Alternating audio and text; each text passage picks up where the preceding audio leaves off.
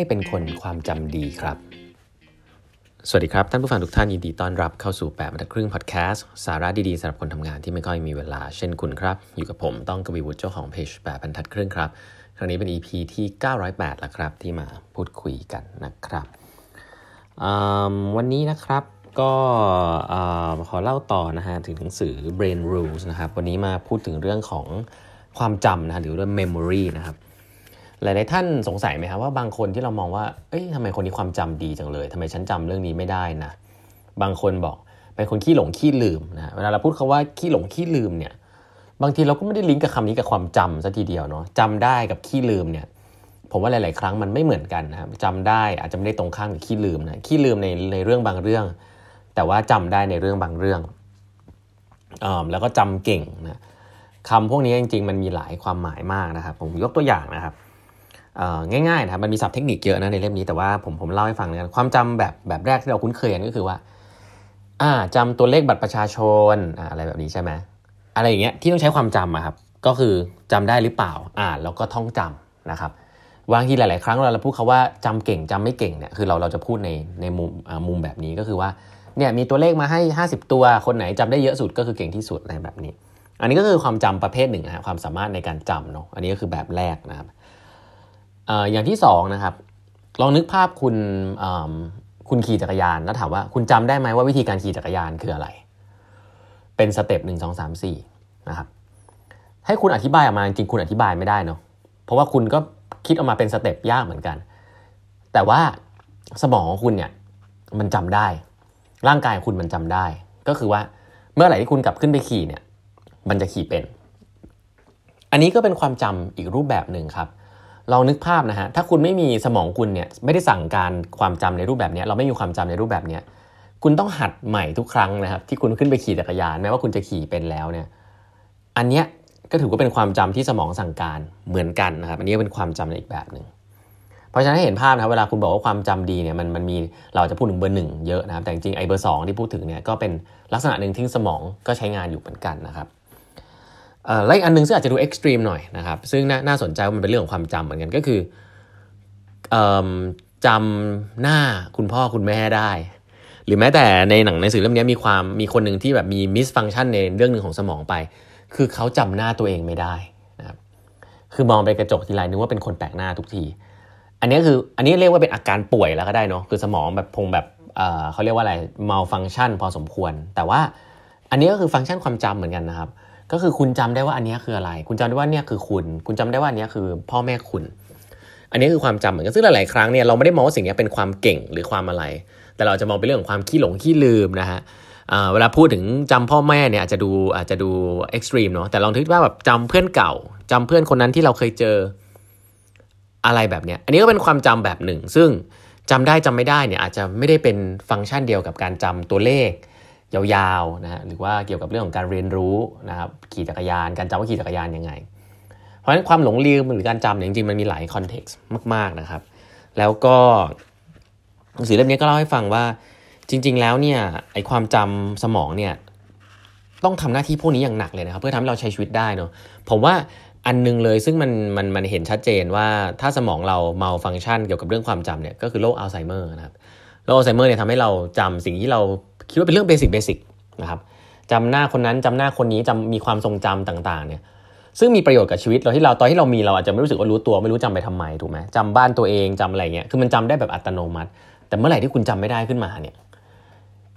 แล้วสมองคุณเนี่ยบอกไปแล้วปุ๊บก็จำไม่มีทางได้แล้วเนี่ยโอ้โหอันนั้นนะฮะเป็นโรคอย่างโรคอัลไซเมอร์เนี่ยจริงๆเป็นเป็นโรคที่คนที่ดูแลนี่หืมก็ต้องน่าเห็นใจมากๆนะครับแล้วก็เป็นโรคที่จริงๆแล้ว ใช้ใช้ความพยายามมากเลยในการดูแลนะครับ เพราะฉะนั้นแล้วเห็นภาพกับว่าเวลาพูดคำว่าความจำสมองสั่งการด้วยความจำเนี่ยมันมีหลายรูปแบบแล้วก็บางรูปแบบเราอาจจะไม่ได้นึกถึงเนาะทีนี้เรามาพูดถึงรูปแบบหลาย ๆ รูปแบบแล้วกันนะครับ แต่ว่าอันอันหนึ่งซึ่งอยากจะเล่าเล่าให้ฟัง ก็คือว่าแล้วเราจะทำยังไงให้เราเป็นคนที่ความจำดีนะครับเอารูปแบบแบบแรกก่อนก็คือจำตัวเลขหรือจำอะไรอย่างเงี้ย เออหลาย ๆ ครั้งเนี่ยเขาบอกว่าความจำที่ดีเนี่ยเกิดจากว่าตอนที่คุณได้ information อันนั้นเข้ามาเนี่ยมันมี feeling ร่วมด้วยหรือเปล่า หรือว่าภาษาอังกฤษเรียกว่า elaborate พอหรือเปล่านะครับมันมี meaning ไหมยกตัวอย่างง่าย ๆ ฮะ คุณจำชื่อคุณครูอนุบาลคนไหนได้บ้างอ่าถ้าถามแบบนี้ เชื่อครับว่าหลาย ๆ ท่านจำขึ้นมาได้เนาะอาจจะคนหนึ่งนะฮะอาจจะแค่คนเดียวเนี่ยแหละนะฮะหรือว่าครูระประถมที่คุณจำได้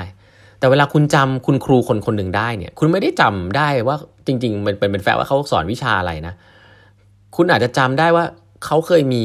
ทำให้คุณรู้สึกอย่างไรนะครับหรือว่ามันมีสตอรี่อะไร behind ที่เกี่ยวข้องกับตัวคุณ คือความทรงจำมันชัดเจนมากในเหตุการณ์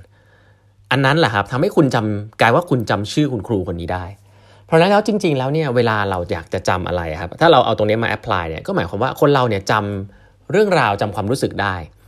นะครับแล้วชื่อที่มันต่อกับความรู้สึกอันนั้นแหละครับที่เราทำให้เราจำได้ได้ด้วยอาจจะเคยได้ยินสุภาษิตเนาะของฝรั่งนี่เขาบอกว่าคนเราเนี่ยอาจจะจำจำชื่อไม่ได้จำอะไรไม่ได้ แต่เราจะลืมเเราจะไม่มีทางลืมว่าคนคนหนึ่งเนี่ยทำให้เรารู้สึกอย่างไรนะครับ แล้วเราก็จะจำชื่อคนคนนั้นได้ด้วยในปริยาย ถ้าเรามองเทคนิคเป็นอย่างนี้ปุ๊บมันหมายความว่าไงหมายความว่าถ้าเรารู้สึกว่าเราอยากจะจำอะไรสักอย่างหนึ่งซึ่งสำคัญแล้วยังไม่ไม่อยากจะลืมมันเนี่ย เราควรจะนึกถึงสตอรี่ของมันนะครับว่ามันมีความหมายกับเราอย่างไรนะครับแล้วก็พยายามจดสิ่งนั้น แล้วก็รู้สึกกับมันให้เยอะๆนะครับไม่ได้แค่ท่องจำอย่างเดียว อย่างเช่น ถ้าคุณถ้าคุณอยากจะจำบัตรประชาชนเบอร์โทรศัพท์ใครสักคนเนี่ยคุณก็อาจจะต้องนึกว่าเอ้ยเออเบอร์บัตรประชาชนเบอร์โทรศัพท์นั้นเนี่ยมันมันมีบวกลบคูณหารแล้วมันมีความหมายว่าอะไรนะครับถ้าสามารถเนาะหรือว่าคนคนนี้เนี่ยสำคัญกับคุณอย่างไร แล้วก็เบอร์โทรศัพท์อันนี้มันมันเกี่ยวข้องกับคนคนนี้อย่างไร มันมีสตอรี่อะไรที่เกี่ยวข้องกันหรือเปล่านะครับการ make interconnect กันเนี่ยก็จะช่วยได้ในการที่ทำให้คุณจำสิ่งนั้นได้นะครับอันนี้คือคือมนุษย์เราเป็นอย่างนี้จริง ๆ อีกอันนึงครับที่น่าสนใจก็คือว่าเออมันมีการทดลองนะครับว่า เวลาคุณจำอ่าให้เขาให้คนจำตัวเลขแล้วกันเนาะจำตัวเลขจำชื่ออะไรอย่างเงี้ยในสภาพสองสภาพก็คือสภาพอยู่ใต้น้ำนะครับสิบฟุต กับอีกอันนึงคือสภาพอยู่บนบกนะครับ ที่น่าสนใจก็คือว่า คนที่อยู่ในสภาพ เออคนที่เคยจำสิ่งนี้ตอนอยู่ในสภาพใต้น้ำอะครับ เวลากลับมาจำแล้วอยู่บนบกเนี่ยจะจำได้น้อยลงฮะแต่พอพาเขากลับไปในสภาพแวดล้อมที่อยู่ใต้น้ำเนี่ย เออเขากลับจำได้ดีดีดีพอๆกับเดิมพอๆเดิม เช่นเดียวกันครับคนที่จำสิ่งตัวเลขเหล่านี้ได้ตอนอยู่บนบกนะฮะเวลาให้ไปทำอะไรใต้น้ำเนี่ยก็จะจำไม่ได้ครับแต่ถ้าจำได้ก็จำได้บนบก อันนี้คือดูเบสิกนะแต่หลักๆที่จะมาสื่อก็คือว่า สภาพแวดล้อมตอนที่เรา จำหรือมี moment ที่เกิดสิ่งนั้นที่เราควรจะจำเนี่ยมีความสำคัญครับ หลาย ๆ ครั้งคุณจำเรื่องนั้นไม่ได้ แต่เมื่อมันมี context ที่เกิดขึ้นเหมือนกันนะครับอาจจะเป็นสภาพที่คุณอยู่นะครับผมเนี่ยผมพูดถึงรูปรสกลิ่นเสียงเลยเนาะหลาย ๆ คนอาจจะจำได้ว่า อาจจะรู้ว่าจริง ๆ แล้วเดี๋ยวเดี๋ยวหลัง ๆ ผมจะเล่าให้ฟังนะว่าจริง ๆ แล้วสัมสัมผัสหนึ่งซึ่งทำให้คนเนี่ยย้อนอดีตจำอะไรได้เยอะมากเลยก็คือสัมผัสของกลิ่นนะครับซึ่งกลิ่นเนี่ยมันเข้าโดยตรงถึงสมองเลยบางในในในส่วนส่วนหนึ่งทำให้ ทำให้ภาพความทรงจำมันย้อนขึ้นมานะครับเพราะฉะนั้นแล้วมนุษย์เนี่ยจริงๆแล้วจะจำอะไรสักอย่างในอดีตหรืออะไรสักอย่างได้เนี่ยคอนเท็กซ์สำคัญมากนะครับ แล้วก็ถ้าเราสามารถ reproduce สภาพแวดล้อมนั้นๆได้ มันก็จะทำให้เราจำหลาย ๆ อย่างได้ครับ อย่างเช่นเราหลายๆอะไรหลายอันเลยที่ชัดเจนมากคือเราเรานึกอะไรสักอย่างไม่ออก แต่เราคิดว่ามันสิ่งนั้นมันเกิดเหตุการณ์อยู่สถานที่ใดสถานที่หนึ่ง คุณแค่เดินกลับไปที่สถานที่แห่งนั้นนะครับ มันอาจจะมีความรู้สึกความทรงจำอะไรย้อนกลับมาเต็มไปหมดเลยแบบในหนังอะสิ่งนี้เกิดขึ้นจริง ๆ และเป็นการทำงานของสมองมนุษย์นะครับเพราะฉะนั้นแล้วถ้าคุณจะเอาเทคนิคนี้ไปทำอะไร ก็คือว่าถ้าคุณรู้ว่าคุณอยากจะจำสิ่งนี้ให้ได้อะไรสักอย่างหนึ่งเนี่ยคุณควรจะสร้างสภาพแวดล้อมที่คุณจำได้ว่าสภาพแวดล้อมนั้นคืออะไร แล้วเวลาคุณจะไปจำในอนาคตเนี่ยคุณก็ associate สร้างสภาพแวดล้อมนั้นกลับขึ้นมาครับผมเองเนี่ยมีประสบการณ์ตรงคือเรื่องเพลง ผมจำได้เลยมันจะมีเพลงบางเพลงที่อยู่ในช่วงวัยช่วงชีวิตบางอย่าง และเนี่ยทุกครั้งที่เพลงนี้มันขึ้นมาเนี่ย มันก็จะทำให้มีความรู้สึกแบบนั้น แล้วก็จำช่วงเวลาหลาย ๆ อันได้จำคนบางคนได้อะไรเงี้ยไอ้แบบเนี้ยฮะมันจริง ๆ มันฟังแล้วมันก็ดูแบบเออเฮ้ยแล้วฉันจะใช้ยังไงต่อใช่ไหมแต่เนี่ยแหละฮะก็คือว่าถ้าคุณ replicate สภาพแวดล้อมได้นะครับ มันก็จะสามารถให้คุณจำโมเมนต์ต่างๆได้